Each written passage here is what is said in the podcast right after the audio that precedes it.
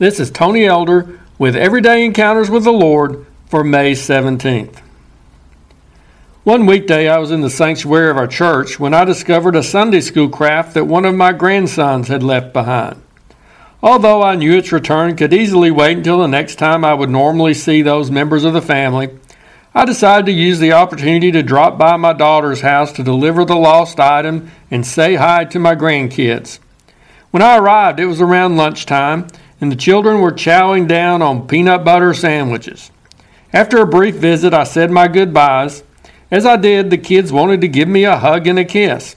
They reached out without even thinking about wiping their hands and mouths that were covered with the brown, gooey stuff they were consuming. Realizing that I was heading out from there to visit some people at the nursing home, I graciously declined the kisses, explaining why. However, I did gratefully but carefully accept the hugs. I think I came through the experience without any noticeable smears of peanut butter on me.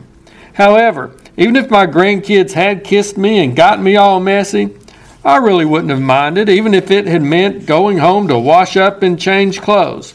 I knew it was simply them wanting to express their love for me.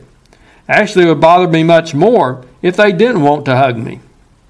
Similarly, I don't believe God minds when our actions that stem from a lack of understanding or poor abilities come across a little messy at times, as long as they spring from hearts of love. Sometimes we get the idea that a holy God expects absolute perfection from his children, a standard impossible for us to live up to. But what he's looking for first and foremost are people who love him with all their heart, soul, mind, and strength. John Wesley, the founder of Methodism, talked about perfection in the Christian experience, but he expressed it in terms of what he called perfect love. It's a perfection that allows for human weaknesses, ignorance, and mistakes. It isn't about always behaving perfectly, but about our thoughts, words, and actions flowing from a heart filled with love for God and love for our neighbor.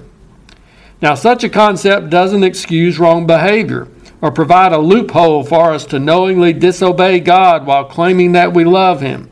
But it makes room for the fact that we, as limited human beings, may not always adequately express outwardly our love relationship with God or the motive of love that's in our hearts.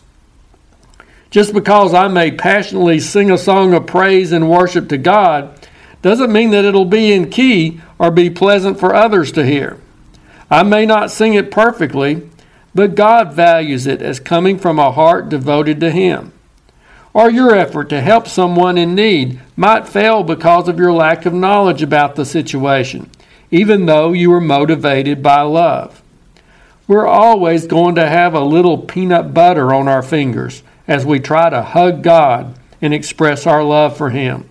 We will often find our outward expressions of love to others being misunderstood or falling short of the intended results. But that's okay. Let's keep striving to make our actions line up better with what's in our hearts. But when they don't, God understands, as long as we're doing it out of devotion to Him. If you're interested, Everyday Encounters with the Lord is available in both book and ebook formats.